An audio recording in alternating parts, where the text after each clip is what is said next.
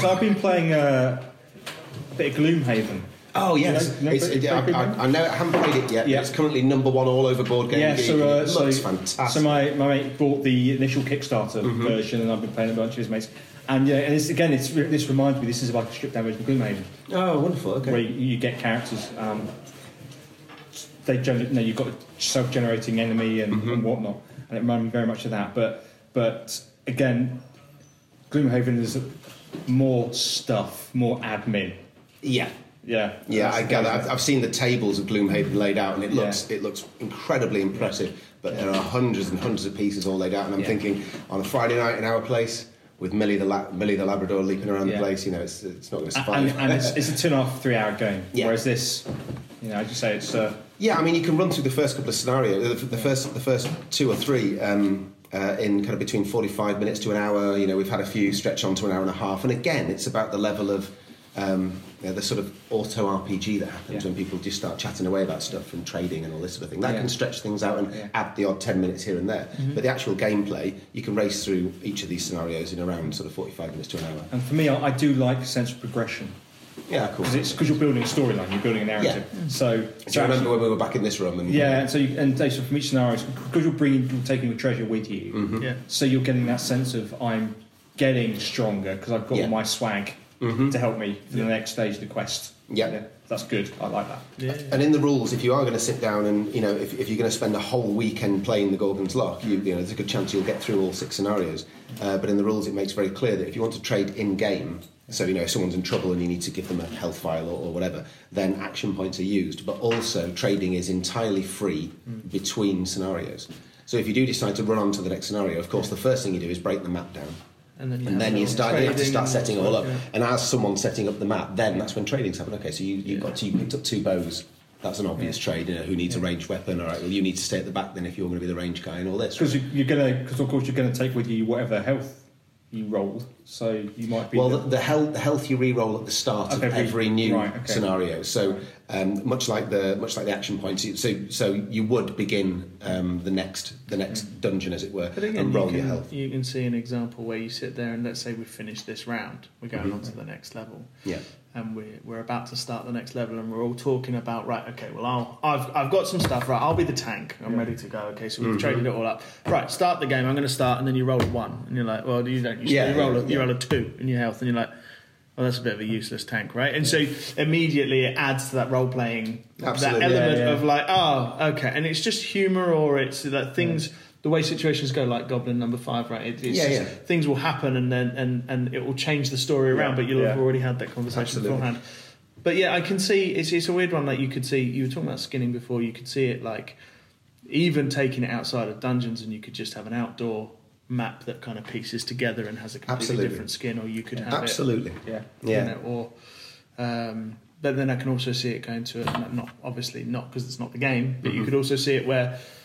You kind of add more of the like elements between the fireside type thing or the bartering, not the not actual bartering, but like a purpose for the coins that is outside. Yeah, yeah like a little shop or something which you could yeah. yeah. outside the game. Where in the same way as you're prepping by giving each other stuff, you mm-hmm. can say, "Well, I've got X amount of stuff here. I'll trade it for a, a potion or whatever." Yeah, absolutely. Maybe there's a wandering merchant, and you can yeah, trade in like, well, he'll mm-hmm. take it. You know, yeah. you have to trade in double the amount because he's obviously uh, you, yeah. you, have, you yeah. get something else. With well, that to me sounds sounds like the ideal sort of expansion pack, the wandering merchant expansion pack, mm-hmm. and and that pack itself wouldn't involve anything during play, or possibly at the very start or the very end of a scenario, you know, after a win or mm. right before you start. It would be literally a shopfront, and you would arrive with a whole great pack of cards of his yeah. stuff, and it would all have prices on. And you know, well, what I think would be interesting is could be a dice roll mechanic to double the price, half the price. Yeah. You know, yeah. so you know, so a sort of game of chance as it well, would allow you basically bartering away with them. You know, what you could possibly do is it's not even just the Wanderer Merchant, but you have like a. a deeper R P G element that you have as an expansion. So yes, you take yes. a deeper R P G element where you can look at either character stats or you can look at, mm-hmm. uh, you know, things that, that happen outside with the merchants or you have something else. that, yeah, And so yeah. it adds another layer of kind of... Uh, for, yeah. for, for the more... Uh, I don't know what the word is. More experienced player. Yeah, more, yeah, more yeah. experienced R P G player. Yeah. yeah. So they, you know, you play you play the, the base game, and mm-hmm. then you go right. Actually, now now I I'm into I bought into this world. Yeah. And I want more. Absolutely. More. So this is I mean this is this is already very much on the cards. Yeah. Um, at the moment, we have to concentrate on getting the Gorgon's Lock out, and sort of um, we're trying to insert it into the into the consciousness of the of the of the, of the game playing community. Um, but an advanced version of the rules is well underway. The other option um, is that making yeah, like... things like combat much more two-sided with a counter attack mechanic and this sort of thing. Um, But at the moment, that would that it would kind of muddy the waters, letting people know that that's in the future. Mm. But uh, but that's definitely in the future. But maybe that is again. Maybe it's not even an expansion pack. Maybe it's literally just a, a different type of game using the same using yeah. those base mechanics, and you just do a deeper one, like yeah. you know, hero quest and advanced hero quest type thing. Yeah, yeah, it's like yeah. it's just a, it's a it's a the same world and I P, but mm-hmm. you just take it to that sort of okay. Now this is something that's yeah. deeper that, that has a different. Yeah. yeah, and absolutely, and you made you made mention that store mechanic, store system mm-hmm. is, yeah. It's you think about reskinning, so set on a spaceship. You know, well, absolutely. Suddenly you're finding you're finding you know kind of circuit boards or uh, power absolutely. things which you have to get to this thing, and actually the things you're fighting are you know aliens or mm-hmm. like, you know or space zombies. Absolutely. Uh, so easy. The give take yeah. use fight search move mechanic has already created two completely different games from the Gorgon's Lock uh, in completely different fantasy uni- universes. One of them's called Professor Harlow's Lab, and it's a it's a sub-aqua sort of connected pods with opening and closing doors using the use mechanic, mm-hmm. um, picking up data pads. Within the search pile, there's E M P blasts that mm. will wipe your data pads. So you need to get them into certain safety zones and closed doors and various things. You know, so yeah. just using that six-point system. As long as you've got a decent imagination, and of course we have, we have, we're lucky with the publishing side to have access to this vast mine of other people's I P, like your world, mm. all right, and like Stuart's sci-fi world and all the rest of it.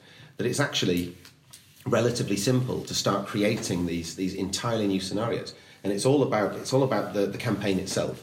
The Gorgon's Lock campaign is is six scenarios long, six dungeons long. It gets progressively harder. And once you fall out at the end of that, if you're lucky enough to defeat the Gorgon Queen, you have had ten, twelve, maybe fifteen hours plus of gameplay, um, just with the stuff that's in the campaign booklet. And by that point, you will be extremely familiar with the game mechanic.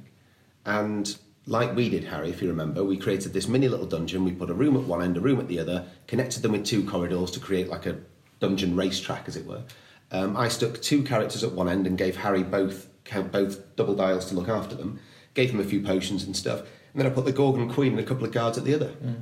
and we just rolled the dice and went on, and um, and they they they smashed them to pieces, but eventually he managed to kill them, um, and and that, that was that was an exciting sort of I, I think I, what I had twenty Ju- minutes I think Julius Farcleaver and Aaron Bloodborne. That's right, yeah. And at one point, Julius had just gotten past the Gorgon Queen mm-hmm.